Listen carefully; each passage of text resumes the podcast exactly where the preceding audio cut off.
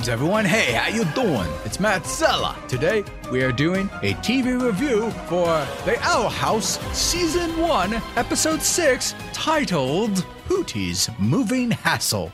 Do you get it? Do you get it? Do you get it? I am joined here via remote satellite with Marc how you doing, Marc? Did you get the episode's reference? I understand that reference. Did you understand the reference I just referenced in understanding your reference? I, I, I referenced everything, but you know what? Nothing imported. Ah, well, that's fair. Good night, everybody. This is a semi spoiler talk, so keep in mind, of course, it's an episode full on review, and we're going to be talking about it animation, narrative, and all that educational type stuff for the adults. Yeah. So to kick things off, what is Hooty's moving hassle about? Well, when Luz, Willow, and Gus accidentally animate the owl house, the house runs amok all over Bonesborough. But how do you wrangle a runaway house? That's the official synopsis on the Disney Now website, which I just realized is kind of misleading, Marc. Yeah, I feel like I feel like that's kind of the B plot. Yeah, because they didn't wrangle the runaway house. It wasn't really running away. They kind of took control of it pretty fast. No, that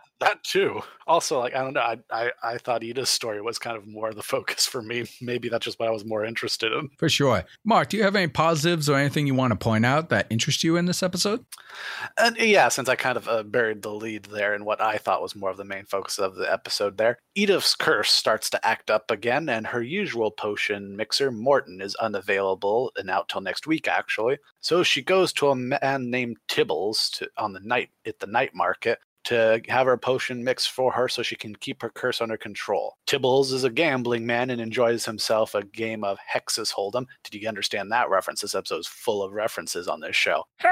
Thank you. I'm here all night. And uh, she wagers King and loses. King uh, winds up being victim of basically paying, playing dress up a lot, and Eda is captured and uh, you know threatened to be turned over to the Emperor's Coven. All this hijinks ensue. Of course, Eda gets out and she returns home to find the house a mess. Has the kids cleaned it up as punishment, but uh, maybe is a little impressed with what they got done over there. But uh, yeah, no, fun, solid episode. I'm glad Eda's curse is continuing to be a very prominent thread moving forward and not kind of just like a, we're going to touch on it every now and again kind of thing. And uh, uh, Luz and Willow really stand out in this episode. Matt, what did you think? Yeah, no, I thought this episode was a a little bit better than I expected because as much as I enjoyed the adventure elements that we normally get from like say DuckTales and things like that, I am glad this episode does have an overarching and a continuous build to some other characters, not just necessarily the main characters. One of the things that I kind of appreciate about this episode is Lucy's friend Willow actually gives a little bit of a backstory relation between her and Amity when they were younger saying that they were really good friends. But as soon as Amity started to develop magical powers and an ego, she instantly disbanded their friendship, and Willow has felt bad about that ever since. So we get a little bit of that going on as well. And I think it was a fun episode overall. I did think it was a little bit vanilla, like I wasn't as engaged in it as I could have been, but I did enjoy it overall. Marc,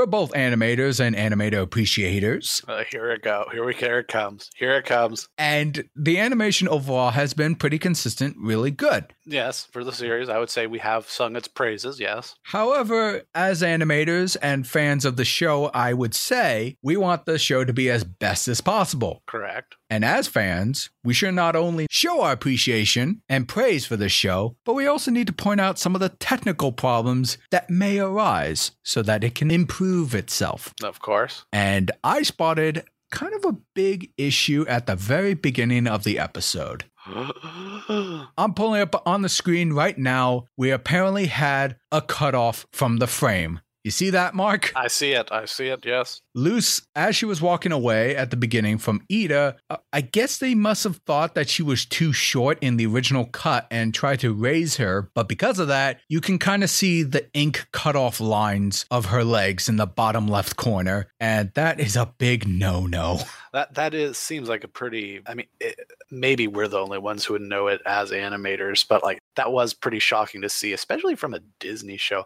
I act, last time I saw something like this happen in a major production was actually in a, and it's actually one of my favorite episodes of uh, Bob's Burgers during. For those of you who might remember the Thanksgiving episode with the turkey trot, there's a Goose's head that pops out of nowhere because of a similar issue. Yeah, I don't know if this would be something they'd fix moving forward in reruns or just kind of keep it because it's, you know, how aired, but it was very surprising and it really took you aback, I'd say.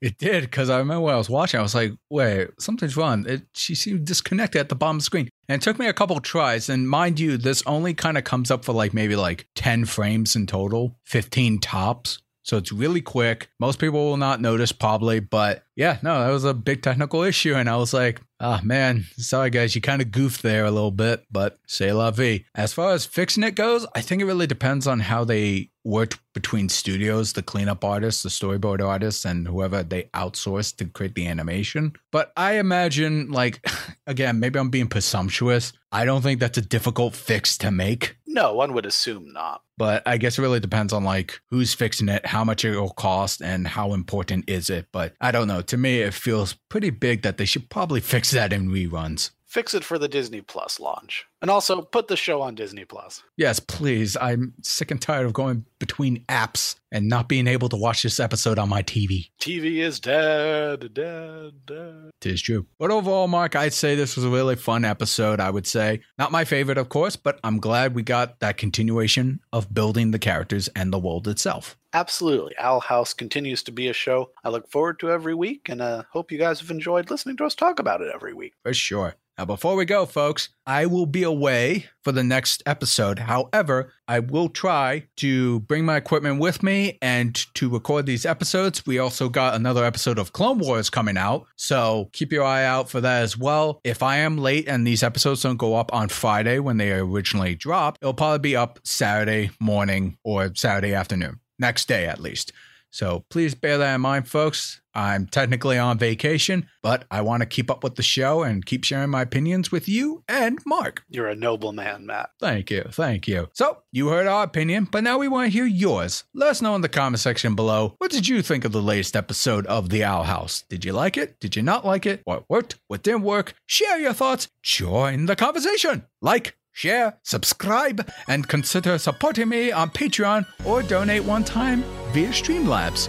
Links in the description below. This is Matt Sella. And this is Marc. Thanking you all for tuning in.